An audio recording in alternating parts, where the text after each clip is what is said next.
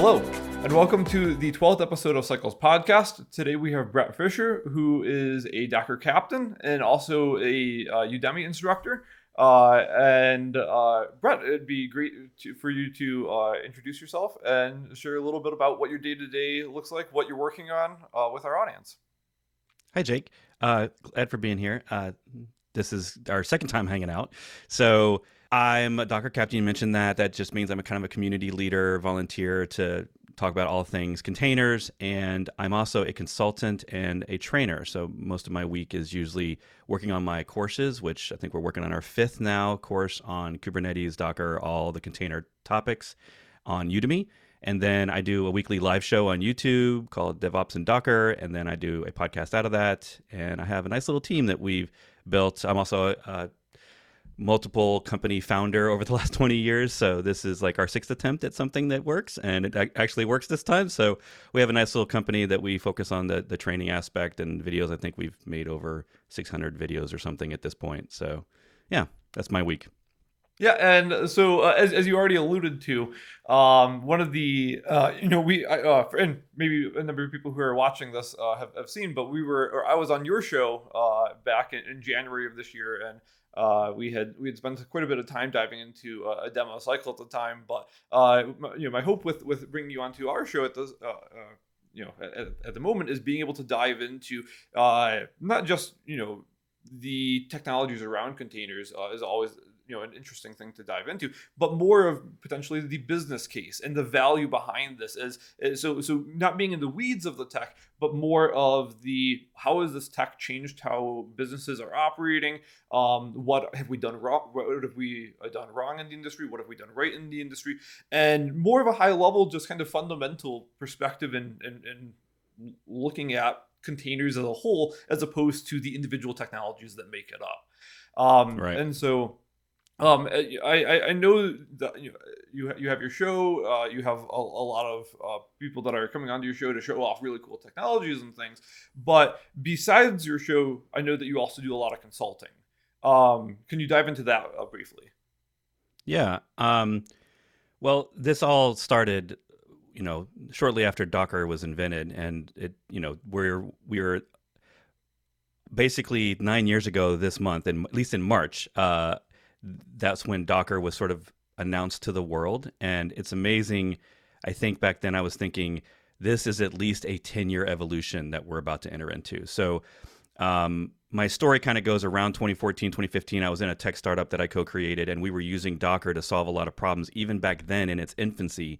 And it was really all about speed. So when you hear me talking about containers a lot, I'm really focused about the speed of business objectives. And that's really, if you look back over the 30 or 40 years, I have an increasing amount of gray in my beard. So I've done these technology evolution pivots, I guess you could say, many times before. In the 90s, we were going from mainframe to PC, then we went about a decade later, we went from PC to virtualization, or we went from a hardware-based single OS per piece of hardware to a mini OS per piece of hardware virtualization world, and was a part of a big government agency that sort of was I was leading the charge on virtualization. I was very passionate about that change, but everyone thought it was heresy, right? Everyone thought it was crazy to put all these OSs on one machine. Won't it be really slow? If you fast forward a few years later, we're now outsourcing that hardware responsibility to the cloud. The cloud is invented, so that's a huge shift. And we're kind of in that same shift now with moving our workloads into it's not a layer of virtualization, but it's an encapsulation or a layer of isolation a lot of times that allows us, again, more business speed, the velocity of deploying code, updating code, reverting to old versions of code because we have to roll back, like you name it. Containers have basically improved or sped up those processes. And I think that's what got me motivated in 14 and 15 when I was first starting to use it. I pivoted my entire career at that point, which I've never done for a single technology. And I decided this is such a huge change. I'm going to do nothing but this now. I'm only going to consult on container implementations and container optimization solutions and all that. I'm only going to talk about it, and I'm now going to start making courses about it. Eventually, that happened like a year later. So, and that's, you know, here we are 5, 6 years, 7 years later, and that's exactly what I'm still doing. Is the container revolution, I think, is something that's underplayed a little bit. We're all enamored, right, by that latest tool that somebody's announced, but really at the core of all this is the idea that we're taking our workloads and isolating them, not in a virtualization layer, but in simply an OS construct that Linux and Windows happen to support. So I think that idea still holds a lot of weight today, and I'm excited for the next decade of how we're going to even make it better and faster. So, and a lot of what you just said resonates with me, especially, you know, you pivoted your entire career around the containers, and I'm thinking back to right around that same time frame. It was late 2014, early 2015. Cycle was in its early stages at that point, but Cycle wasn't a container platform. We were building, I'm sure you're familiar with Squarespace, you know, these website builder type, you know, frameworks, right? And so we'd spent years, well, I'd spent years building a dev shop where we were building websites and things like that, building, you know, early SaaS products for other companies. And, but as we kept building these SaaS products for companies, we had to always redo so many of these infrastructure components every single time we started the new project when we had that dev shop, that it was kind of, there was a point where it was so obvious that we need to build something to make this easier. And so we had started building Cycle, and I didn't know what containers were at the time. This was, again, right. This was right around that start of that being a thing. And so we were probably about a year and a half-ish into building Cycle. And it was a platform that at the time was built in PHP, right? Like, I mean, we were pushing PHP to do things that PHP shouldn't be doing, right? Right. Like, we're writing, right, like TCP layers in PHP. Like, it was the stupidest idea, but at the time it seemed smart. But the issue that we kept returning to as we were building that out was the idea that we, you know, as we kept building out this framework, we had so many of these companies that we were working with that kept saying, hey, we have, you know, another dev team somewhere else that wants to be able to pull in code to this framework and things like that. And the hardest part for us was, how do we allow people to run third-party code inside of this existing framework without them having to know, you know, exactly how we structured the language, or not structured language, right, but how we, our use of PHP and things like that. And so we were sitting in our office at the time. It was me and I think 4 developers at the time. We were sitting there, and we came across a tweet on you know, Twitter, obviously, and it was about DockerCon. And this was, I guess, DockerCon, I guess it would have been DockerCon 2014, or it was 2014 or 2015, one of those 2 years. And we were sitting there watching it. We had it on the screen and in our office. And next thing you know, or, you know, they start diving in, and there was a demo that they did about containers. And it was that day that we're sitting there watching this, that we went back. I remember I stood up, I went over to the whiteboard, I erased everything that we did, and we said, we're changing the company today. So as you talk about pivoting your career, that one day of being introduced to containers was a pivot to, you know, the entire thing that is Cycle today, where we had pivoted from, we're going to be a website platform to, we're going to be a container orchestration platform. And so I think, you know, I guess getting back to the point here of the, you know, I like what you already said of the revolution of containers, the adoption of containers sometimes is lost, you know, amongst so many of these new technologies and things that we don't realize, or maybe we forget or gloss over how much it changed how businesses and developers operate today. And so just really neat that it had, you know, that single year impacted, you know, both of our careers so much in that capacity. But well, and I think that's the challenge of that's when I draw this out, I start with the 70s and 80s, and I talk about major evolutions in infrastructure, because that's kind of what Docker is to me, right? Like, it is a software idea. It doesn't necessarily directly talk to hardware, but it is an abstraction layer that we have all created, and it is it creates technology momentum. And so when I think of these major evolutions of, like I said before, like mainframe to PC, PC to virtualization to the cloud to containers, Like, none of these things really have anything directly in common with each other. But the idea is that at every point, it was always about speed. I mean, we obsess over computer CPU gigahertz nowadays. Maybe we're not near as much as we did in the 2000s, where it was like all about single processor, reaching the limit of thermodynamics. But all of those things were always about speed. But there's more than just CPU and memory speed, right? It's really, at the end of the day, it's about the speed of business. And so these ideas, if they're not implemented properly, what's funny is about every one of these evolutions, if you did it wrong, it actually hurt the company. Like it would, if it didn't have clear business objectives and goals and metrics, which is something I talk about a lot in the DevOps world is metrics.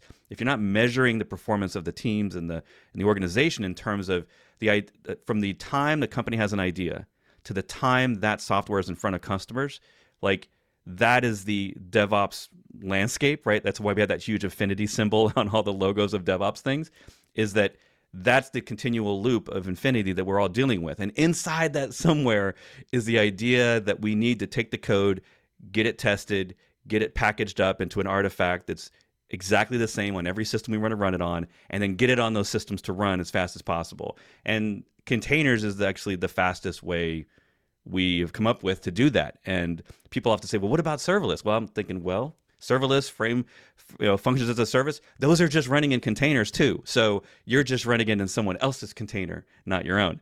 And it's not really anything different other than just you're changing the language a little bit and breaking things down to even smaller than microservices. But often I'll also get the question, like, what is the future of containers? And I don't think anyone's come up with anything other than just iterating on what we're doing yet.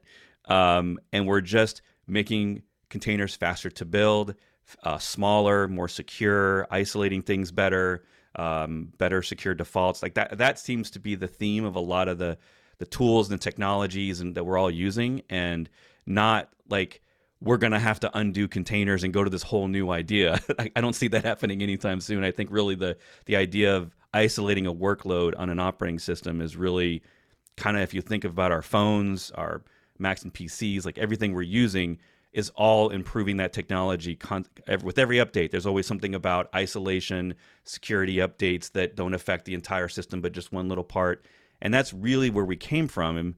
And not to go down too far that rabbit hole, but if you look back when we started the PC revolution, the idea was actually that the hardware got smaller and cheaper, and that the operating system was all encompassing of that hardware. And so the idea of virtualizing in that hardware, or rather isolating things inside the OS, that was actually a mainframe concept back in the Unix days. But once we got to PCs, we kind of undid all that. We said, well, no, the hardware is where we isolate now. Like, it's super cheap. It's not $1 million like a mainframe is. So we can buy these super cheap pieces of hardware, and then we'll just isolate at the layers of hardware. And then we got smaller and smaller computers, cheaper and cheaper servers that were going faster all the time. But then we realized the OS as a boundary and the hardware as a boundary is actually a really poor way to do things from a speed standpoint. So if you remember 20 years ago, we were all struggling with, hey, in order to do this new idea, we had this business idea, we got to do something, we need service for that. Well, now you've got an 8-week lead time if you're lucky, because you got to buy the hardware, wait for it to show up, wait for someone to implement that, get the operating system, the backups, the monitoring, all the things planned out, and then you can finally put your app on it, right? So that was fast then, because mainframes took a year to buy. So PCs were really fast to acquire, even though it was 8 weeks. But we always are pushing the envelope, right? We want to implement ideas at the speed of human minds, basically. If I think it, I want it to happen. So the PC grew into this idea of, we need to break that PC down and put more things on it and isolate them better. This is how we came up with virtualization. We virtualized the OS, and then eventually you and I were in that world of, okay, I'm now one person and I'm managing 1,000 OSs, and I can't manage all the different operating systems, their patching, their updates, the replacement of those OSs when they break or they go out of warranty or whatever. And that became the huge nightmare that we were actually, we implemented virtualization as a solution, then we created our own new problem. And then containers came, or the cloud came really first, but it was there to say, hey, we've got your problem, we've got your back, we already bought all the hardware, we're going to make it faster for you because that's ready to go, you can do it in minutes. And then we realized we're still underutilizing the hardware, we're still managing thousands of operating systems.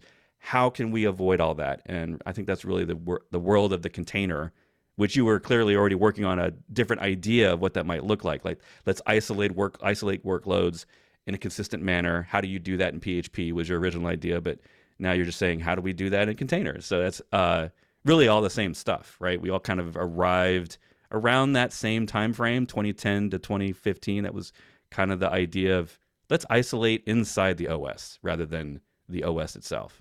Yeah, and like you're talking about isolation, like obviously the speed that containers has brought developers has been hugely fundamental, but the consistency as well and the problems that you solve there with the isolation from that component is also just so widely valuable. And I think back to again around 2010, where so many people are encountering these problems back with shared hosting, where someone would throw cPanel on a server, and next thing you know, you'd have how many dozen unrelated accounts sitting on that same server. And then you'd have a customer reach out and say, well, right now we're on PHP version 4.2. We need to go to version 4.3. And you're like, well, that means I have to update it for the entire server. And I know there were like some workarounds right. Where you could start to kind of segment that. But it was one of those things where it was when you were isolating everything from a hardware perspective, as you're mentioning, it's so hard to be able to run slightly different variations of software on the same machine, whether maybe one application needs a slightly older version of Python or PHP, whatever the underlying language is. It was so hard to do that in a responsible and easy to maintain way. And right around the time that in Cycles case that we decided to pivot the platform fully into containers, we had a customer that we were working with, again, back when we were a dev shop, or not Cycle being a dev shop, but the company I was building at the time was a dev shop. And there's one of our clients that we were scaling up their infrastructure. And this client had, they had chosen that they wanted to use DigitalOcean for deploying things. And I don't remember exactly which dependency the issue was with now, but we had said, and I don't remember what version of Ubuntu was back in 2014. Right. Someone knows. I have no idea what it is. We'll just say it was Ubuntu 1404. I'm going to guess 1404. Okay, we'll go 1404. Right. So I guess my point though is we said, hey, we want to make sure that this is not all in just one geographic region. We want to deploy these across different DigitalOcean data centers on the chance that something goes wrong. We just want to have that reliability or that availability there being in multiple regions, right? And so I remember we were deploying servers and we had chosen Ubuntu 14.04 or whatever the right version was at the time. I don't remember. And we had deployed five or six servers at that point. And then we realized, we had encountered this really weird bug and it took us like 5 days to figure it out. And it turned out that even though we had chosen the same base operating system, DigitalOcean had slightly different variations in their operating system images for each region. And we did not expect that, right? So there was a version of, I believe it was like OpenSSL or something like that, that was slightly different on one region versus another. And, and maybe due to laws, encryption laws or something maybe. I don't remember what it was, but whatever it was, that variation in that version was causing an issue for us. And so it was one of those things that was right around that same time that we were discovering containers. And that was kind of one of the epiphanies that we had of, wow, wait, we can build applications and not have to rely. So, yeah, I mean, yes, the speed of being able to take that code and get it deployed, but also the speed of debugging, where if we know that it works today, we're not going to have to debug it if it's running at two different servers in two different regions or whatever that is. So the speed of debugging has been obviously a huge value add to containers as well. And a lot of times we're not, back then it was also hard to track all this stuff, right? Like, so what are you changing on the host that's affecting all those, change root, or whatever you're doing to isolate back before containers, right? We were doing concepts of isolation, but they were all like one-offs and they weren't really consistent. They certainly didn't have all the dependencies, right? So you still did a lot of shared dependencies and whatnot, especially because you were trying to save space.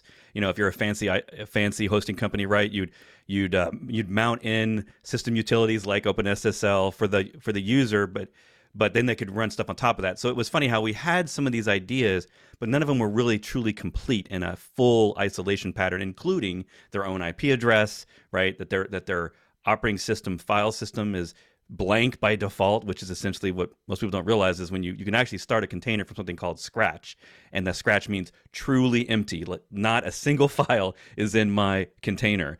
And you have an IP address, you have a file system, you have memory and CPU, but you have no files until you start putting them in the container images. And we do kind of see that trend now, especially with all these newer languages, right? You talk about PHP. And so if we can go down that language rabbit hole for a second, one of my soapbox moments a lot of times when I'm talking to people that often say, hey, Bret, you're in this container stuff, like, what's the right language? And of course, that's a horrible question because there is no right language, right? It depends on people's expertise, what you're trying to go for, what type of app you're building, all that stuff. And that's why I think what we're seeing a lot of times now is that at a fundamental level, in the 90s when Linux and FreeBSD or any of the BSDs or any of these concepts on Unix were all being invented, and of course we had Windows at the time, it was a lot about shared components, right? If you think about, like, we all had shared DLLs on Windows and we all had shared binary libraries, and, you know, we all had the same Python version on Linux. And so these were all about shared components. And that was a time where the bandwidth was limited, so we didn't want to have to install things. Of course, in the 90s and early 2000s, we were installing things in CDs and floppies, but it was all about, like, we didn't have enough space on the hard drives. Hard drives were really expensive, and we didn't have a lot of space to get new things there in an easy way with floppy CDs, USB drives, and slow internet. So we needed shared components. But one of the interesting trends I also see now is when people start deciding on languages is we see that all the leading edge tech companies are all moving to languages like Golang and Rust. And not to get into, like, why those languages exist or which one's better or whatever, but the single thing that's unique about them is that they're going back to statically compiled binaries, which means when you ship your code, you're shipping a single binary with everything, including the shared libraries in it, which sounds wasteful, right? It sounds like shipping a 50 meg binary doesn't sound near as optimized as distributed little Python binaries and libraries everywhere, right? That sounds better. But in fact, today, we got to look at our problems, right? Today, our problems aren't disk space or memory space or internet bandwidth to get stuff downloaded to our server, right? Those are no longer the problems. We've kind of solved those, more or less. Disk space is one of the cheapest resources you can get on the internet. So we don't care so much about shared components anymore. So it's funny because if you go read about these things on the internet, often you'll get 15-year-old answers like, should I build statically compiled binary code like C used to do, right? C++ and stuff. And you'll see people talk about, no, you don't want that model. You want this shared component model. And we all want to use apt-get to go get our dependencies and have shared dependencies amongst everything. But those were different motivations. Those were different times solving different problems. And so it's just like containers, right? We were all trying to learn containers. The first time I tried to learn it, I did not understand it. I actually failed in my first attempt to implement it and had to come back 6 months later and revisit even the concept of it because it didn't really make sense to me when I first tried it. And we're doing the same thing now with languages where we're realizing that there's new problems, and those problems are the speed of business, the speed of ideas. I need to be able to ship my stuff faster and be able to test and deploy it in an isolated way even faster and multiple updates a day, and this whole trend of just shipping constantly all the time. And that actually works a lot better and is a lot easier when you can build a single file and ship a single file. So if you're doing it 10 times a day, shipping 10,000 files 10 times a day turns out to not be super optimistic. And shipping a couple of files or a single file in a statically compiled binary is actually the trend. So we're, again, these are all really, when you break it all down, why do we implement these new technologies? They will never catch on unless they're saving humans time. And at the end of the day, that's kind of what Cycle's trying to do, right? Saving humans time and trying to optimize the path from idea to it's now in front of customers, and let's go do that again 10 times a day. Yeah, so. And I guess so. That the whole goal behind Cycle, is, as you mentioned, is focusing on that simplicity.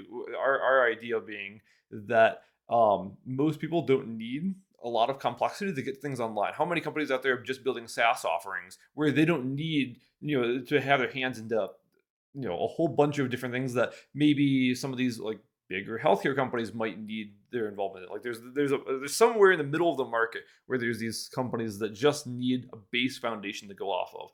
But going back to the point that you made about languages, So, you know, I think I mentioned on your show, I don't remember, but I think I'd mentioned that Cycle was built entirely in Golang now. Like after we switched from, after we realized the value of containers, we're like, all right, PHP is gone. We're going to switch over to Golang. But it's really interesting, you know, kind of bringing all these things together now. And I know that we're getting a little into the weeds, but the developers watching this will appreciate that.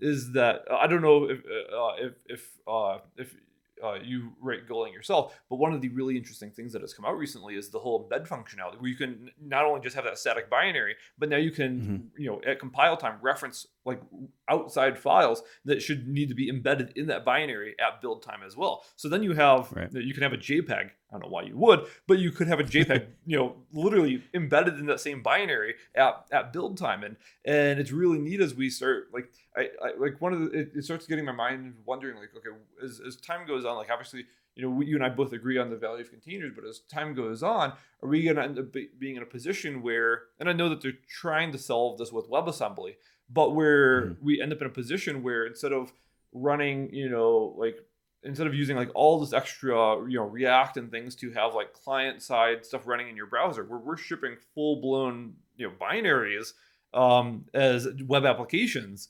that you just hit from a browser and it just runs in your browser, but it's native Golang or whatever, you know, the underlying technology is.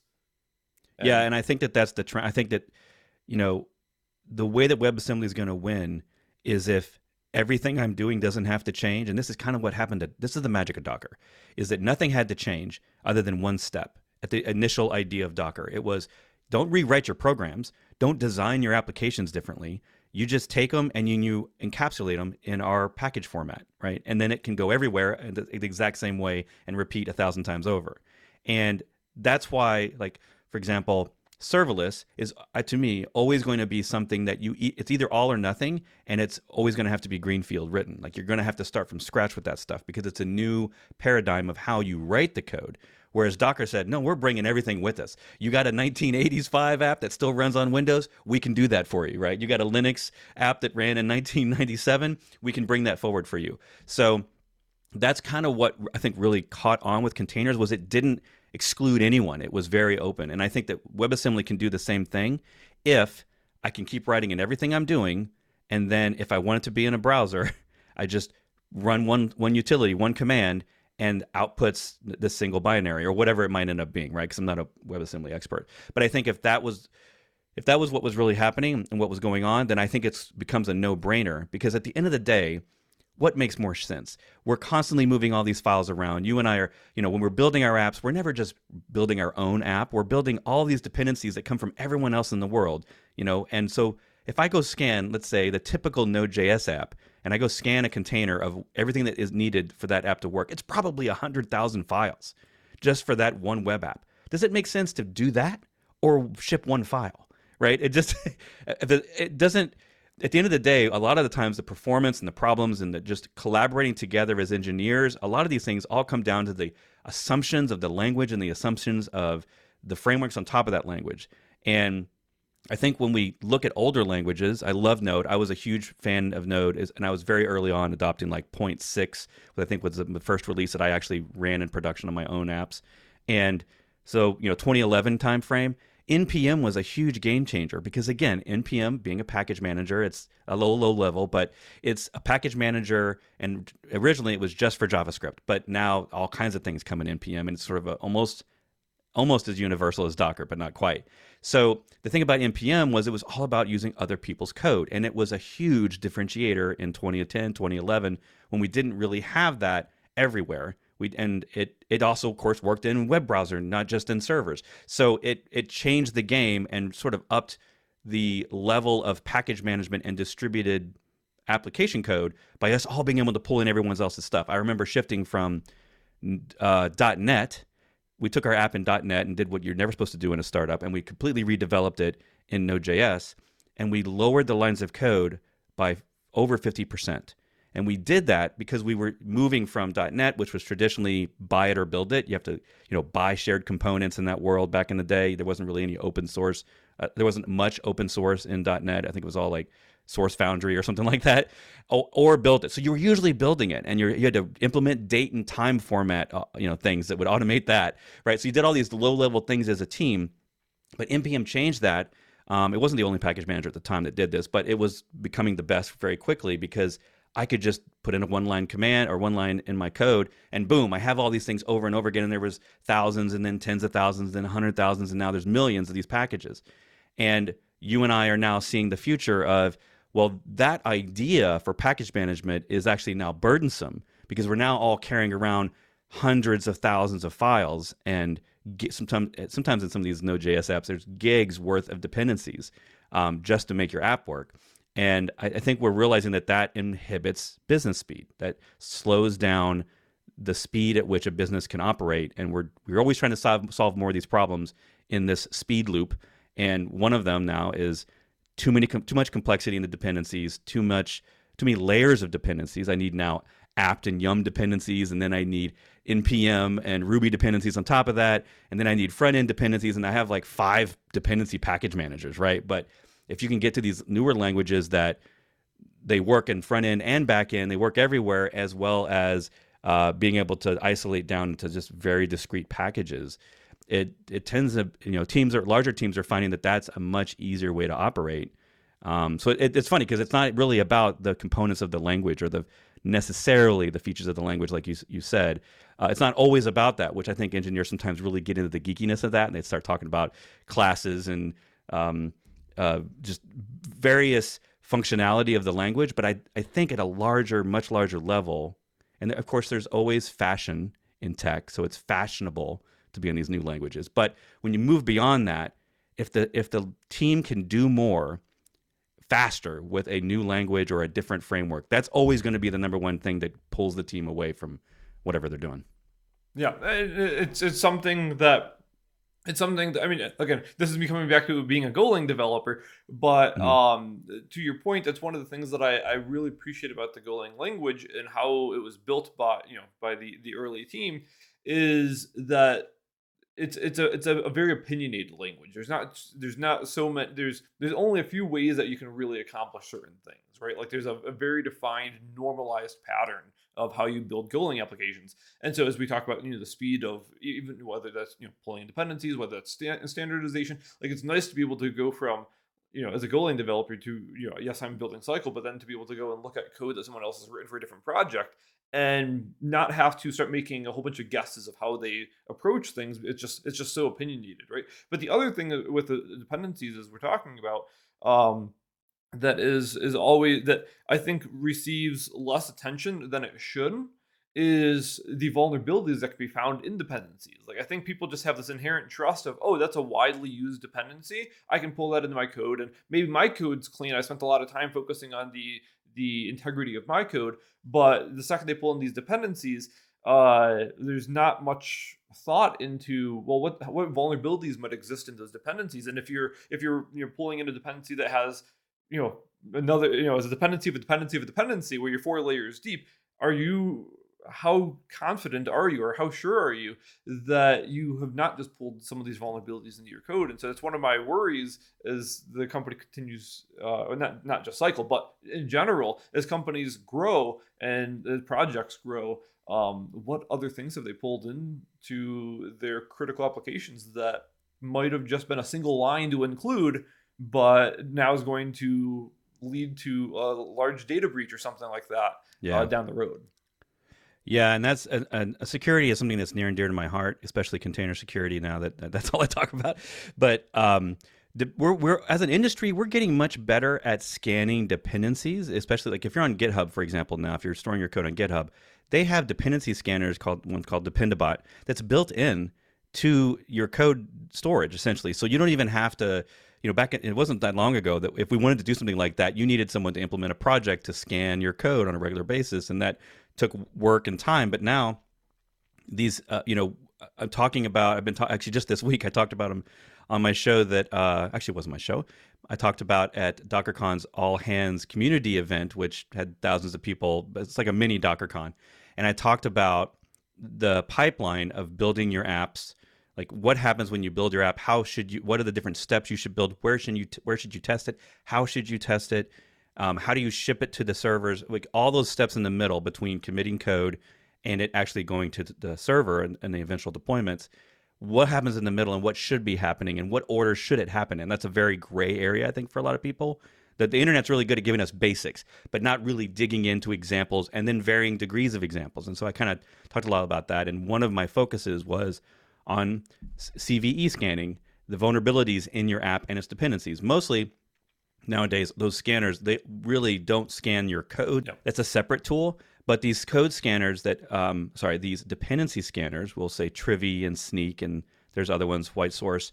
These all focus on your dependencies, right? And the nice thing is we all are at least defining our dependencies now, right? So even if you're in Python or Ruby or Go or Node.js or whatever, you've got these dependency files that are, it's pretty easy for the scanners to just go down that list, find the versions, and then compare it to the CVE database table that we all know about that lives, I think, in MITRE or whatever, and they show the list of vulnerabilities. Well, the older languages have this sort of inherent problem where they're standing on the shoulders of giants. And so that's a good thing. But the bad thing is that when you need all these nested layers of different languages in order to make your app work, there's inherent risk that you can't avoid. So a great example of this, just a quick example, is I think it was last year, probably 2020, maybe 2021.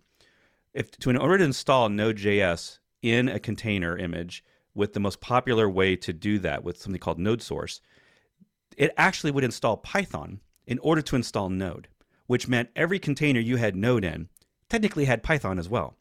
And so we started having issues where Python vulnerabilities would show up in our container scans, but we never ran Python in the container. So we're all looking going, why do we have Python in here? We're using this particular Node image. And it turns out that the people that were installing Node just needed Python. So they assumed that they just installed it. They thought it was fine. Well, that was flagged as a bug. Eventually it got fixed. You no longer need Python to install Node. But this is one of those things where I think some of these newer languages, again, Golang, Rust, they're probably WebAssembly, but I don't know enough about it to know that whether or not that's confidently true. They don't assume all those things anymore. They don't assume that you have all these other tools on your system, because we all now know about containers and we know that we're trying to do things in isolation. You know, we've all even got these local package managers like Brew that install packages for us without us having to depend on the operating system to do it for us. So I think that trend is going to continue as we make more and more abstractions away from the OS itself and away from those base package managers like apt and yum. We're going to get to the point where your app is really just one language. That's the only language that you're probably going to see in your container. And even if it doesn't build it to a single binary or static binary or whatever, it's still only going to be that language, and there's nothing really else in there, right? Like no base utilities, no systems package manager, because your app builds and installs everything itself. That's not true today for so many languages. They still assume you have host packages installed, other dependency managers involved. And that level of complexity is just, quite frankly, unnecessary nowadays. So Well, and I guess to you know, as we begin to wrap up, you know, the conversation around specifically building apps and correlating it back to containers, I think one of the neatest things that came out with containers, it's a few years old now, but it's something that it's still amazing how I don't want to say little adopted it is, because I think that it's much more widely adopted now than it used to be, but it's just the multi-stage builds, where if you do need those other technologies during that build process, you can just drop them out before you get to your final build, right? So if you did need Python for building, I don't know, just something in your application, you have that freedom to pull that in. But once you have that final output, you can pull that out into the last stage of your container and just not care about it anymore. And I think that was such a valuable addition to containers that you know, I think that people new to containers sometimes gloss over the why that is so important. I think that, but yeah. And yeah, so, I do that when I teach containers nowadays, you know, even when I assume people don't know containers, like people that are brand new to Docker itself. And, at some point I'm always teaching them multi-stage, because I think it's an automatic evolution of, you're going to have different things at different times in your images, and let's design for that out of the gate. So it's a, I think that's sort of almost a default, that should be considered a default feature of any team using containers today, is we need to use multi-stage in order to get our test and dev stuff out of our production images and just isolate our app and its true production dependencies. Because again, today, a lot of teams, those package JSON files in Node.js apps, I'm kind of picking on Node.js because I know it the best. But you do an NPM install and you're technically installing all the dev dependencies and production dependencies. And teams don't really fret about this too much until some security team person comes knocking on the door and saying, you got all these vulnerabilities in your application and its dependencies. And then the team realizes, oh, a lot of these are tools we don't even need in production. Why are we shipping them? And that, you know, you and I couldn't have that conversation 10 years ago or 15 years ago.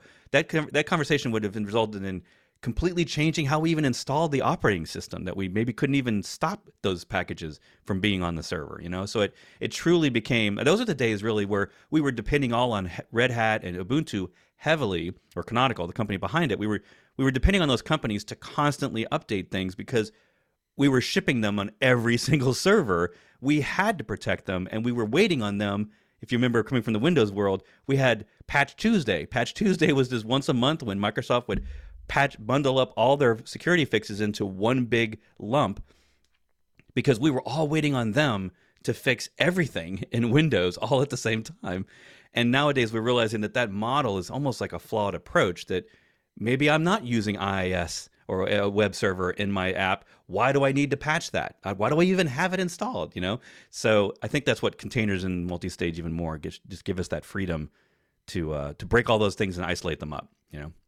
And that last point, is a great segue into the next thing I kind of want to dive into, which is, as an industry around containers, what have we done right and what have we done wrong? Well, of course, being a container fanboy, containers are right. We did that right. Yep.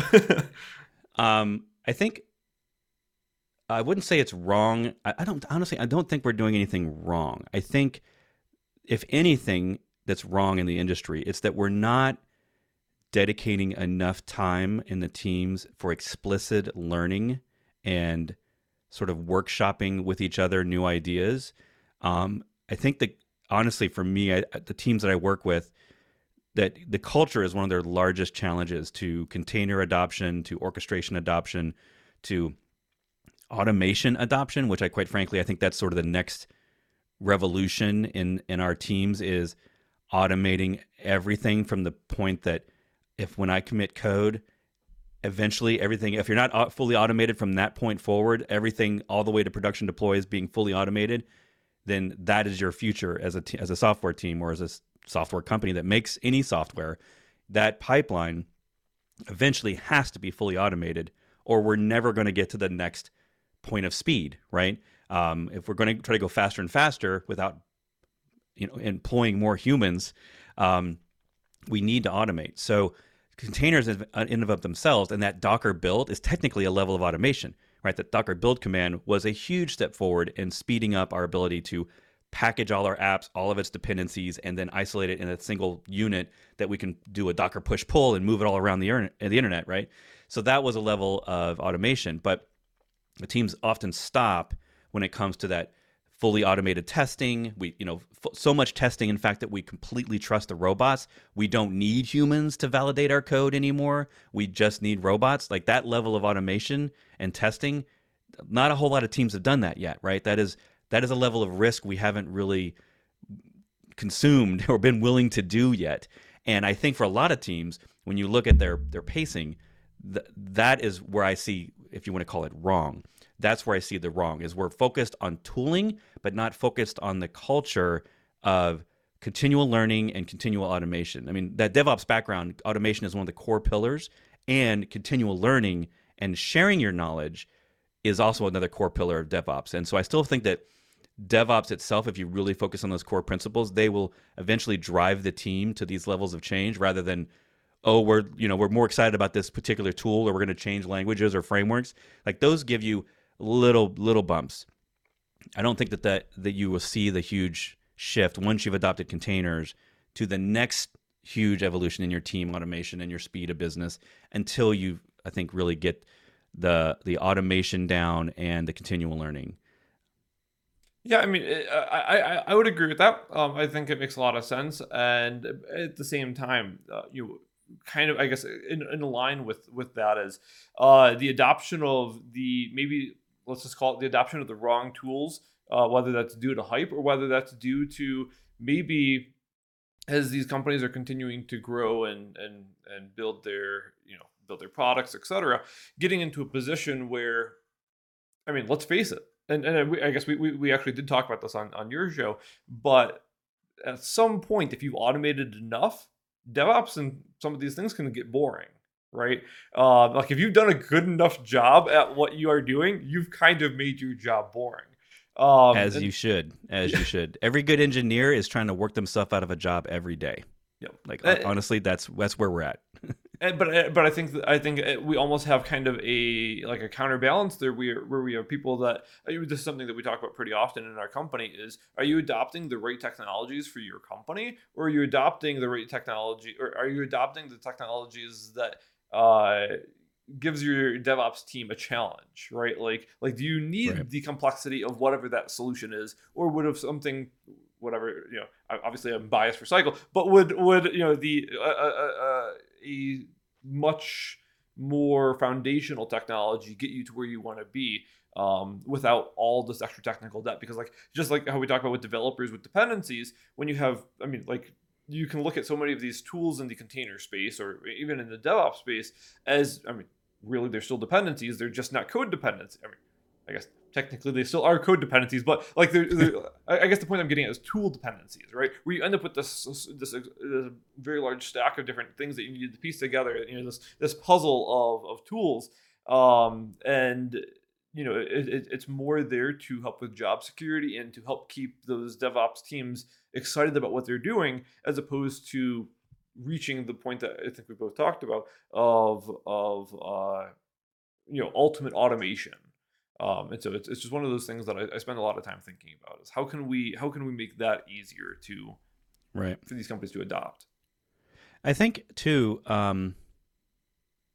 this speaks to a little bit of a larger point, but I think that you're onto something where you're saying tools can be like fashion. That, you know, that's what I'm saying. We have tons of fashion in IT. We have, you know, the if you want to look at the latest fashion, you go look at the Stack Overflow surveys every year of developers, and that list is basically the top 10 of fashion, right, in dev and tech, because we all have a gluttony of choice now. We I think there's some really good older engineers that talk about, you know, in the 70s and 80s there was only a few programming languages. One person could actually learn them all the major languages you could know, because you could fit them on one hand. And now we have gluttony of choice everywhere, at every level of your decision matrix, from the bottom, what languages do we use and support, to how do we manage this project? What tools do we use to manage the human ideas and the workflow? Like there's so many levels of choice. It's infinite. It's just really is. And that is in and of itself almost a job role, to navigate the choice of all the different tools at all the different levels. And that choice is not something that humans are good at. We're not used to having 1,000 choices and then having to pick one. Yeah. It's just not innate in our human nature. So I think that obviously it's hard to talk about right choices. I'm very biased to containers. I think it's probably the best idea we've had in 10 years of how do I implement business ideas faster in technology. The answer to me is the container needs to be a fundamental part of that, which is why when you talk about the CNCF and these other bodies, the Linux Foundation and whatnot, these are sort of the entire realm of computing minds are sort of collaborating on all these ideas. And the assumption nowadays on all of them is most of the time you're probably in a container. Like you should be. Almost all the CNCF tools assume you're in containers at this point, which they don't really state that, because it's almost obvious when you start looking at all the tooling, you don't have to do containers, but you probably should be. And I think that all, again, it comes down to how fast can your business operate. The level of learning that we should not understate is the learning is one of the hardest parts here, because if you have one person in your team that's the avid learner, right? The one that goes home at night and reads books, and the one that, you know, stays over or works at home on the weekend, and they have a closet in their home and they're tooling around with all this stuff. They're often the one showing up with new ideas. But if you don't have a culture where everyone is learning, and I'm not saying on their personal time, but implement it as a part of your business processes. I used to run a team where I was mandating 4 hours of quiet time study every week, and then the next week you were doing a lunch and learn on that topic. So it was happening. So someone every week was getting picked to teach the others what they learned in 4 hours on a Friday. And Fridays are good because like everybody's just sort of already checking out anyway. So we would do 4 hours of learning, you know, you probably hopefully should already know what you're going to be learning. And then one of you on Monday, and this is sort of a challenge I would do, I wouldn't tell them who I was going to pick. And so on Monday I would say, okay, so-and-so, you teach us what you learned Friday. On Wednesday, we're just going to do like a 30-minute lunch and learn thing. And I find that if you don't have that culture of learning and sort of institutionalizing the learning process and teaching others, not everybody's going to be great at it, and that's totally fine. But if you don't do that, what you end up with often is that one person who's always like, hey, I've heard about containers. Hey, I've heard about serverless. Hey, I've heard about this orchestrator, that orchestrator, this new tool. And the problem is that since no one else is paying attention, no one else is learning from them, so their ideas are often the one that gets implemented, or, you know, there's not a lot of people to validate or invalidate whether their idea is good or not, because no one else is learning new stuff. No one else is reading or going to conferences. And so I often try to look at teams and say, if I look at their technology stack and I look at their automation and I look at how they're doing things, and I say, I can kind of see to myself, yeah, they're really not optimized for speed. They're kind of, they're stuck in a lot of these different human gates, as we call them, where they have to wait for someone to do this part and wait for someone else to do this part, and only this person can deploy to the servers or whatever. And they really need to optimize their team in order to get better productivity. I start to find often, in fact, I probably should start tracking this because it's so common that I start to wonder if it's a key indicator that if your technology teams aren't making the learning and sharing of knowledge a foundational part of the team's infrastructure or the team itself, then you're going to end up in these weird loops where you're adopting the faddish tool that doesn't actually make you better as a team. And by better, I mean faster. Yep. So I do think that there is a problem there that we need to solve as humans and figure out how do we conceptualize the fact that there are now, 3+ container runtimes when 9 years ago we had Docker. Now we've got 3 or more.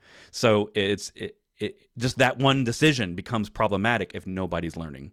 So yeah, and as we talk about learning, obviously, you have your courses and things like that, and so. For people who might be watching this podcast or listening to it, and maybe they have an entry level knowledge of containers or some of these DevOps tools, or but they want to deepen their knowledge into those areas. If those people are interested in taking your courses and stuff, how can they get involved with that? Yeah, you can find me at bretfisher.com. That's 1 T in Brett, no C in Fisher. So it's like the opposite of what some people type. But you should be able to just Google that and Docker, and hopefully it'll send you to me pretty quickly. Bretfisher.com is where you can find most things. I have a podcast, I have a newsletter, I have a weekly live show on YouTube. We have courses all on Udemy. So if you're in a company that's lucky enough to buy Udemy Business, which is sort of the all you can learn plan for every company employee, like big companies like IBM and eBay do it. Then you already have access to all my courses, actually, and any new courses I have, because those all go into that program. So, but yeah, you can get coupons, links, discount codes, all that stuff at bretfisher.com.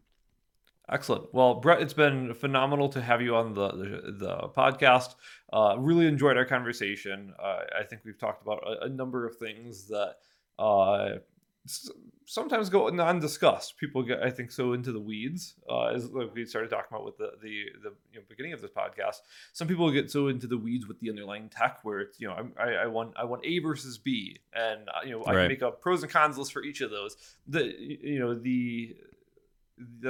underlying reasons why we're making a lot of these decisions and this advancement that we've seen in our companies has is not gotten the attention that it deserves. So it's been great having you on the podcast. Have really enjoyed this conversation and really looking forward to the next one.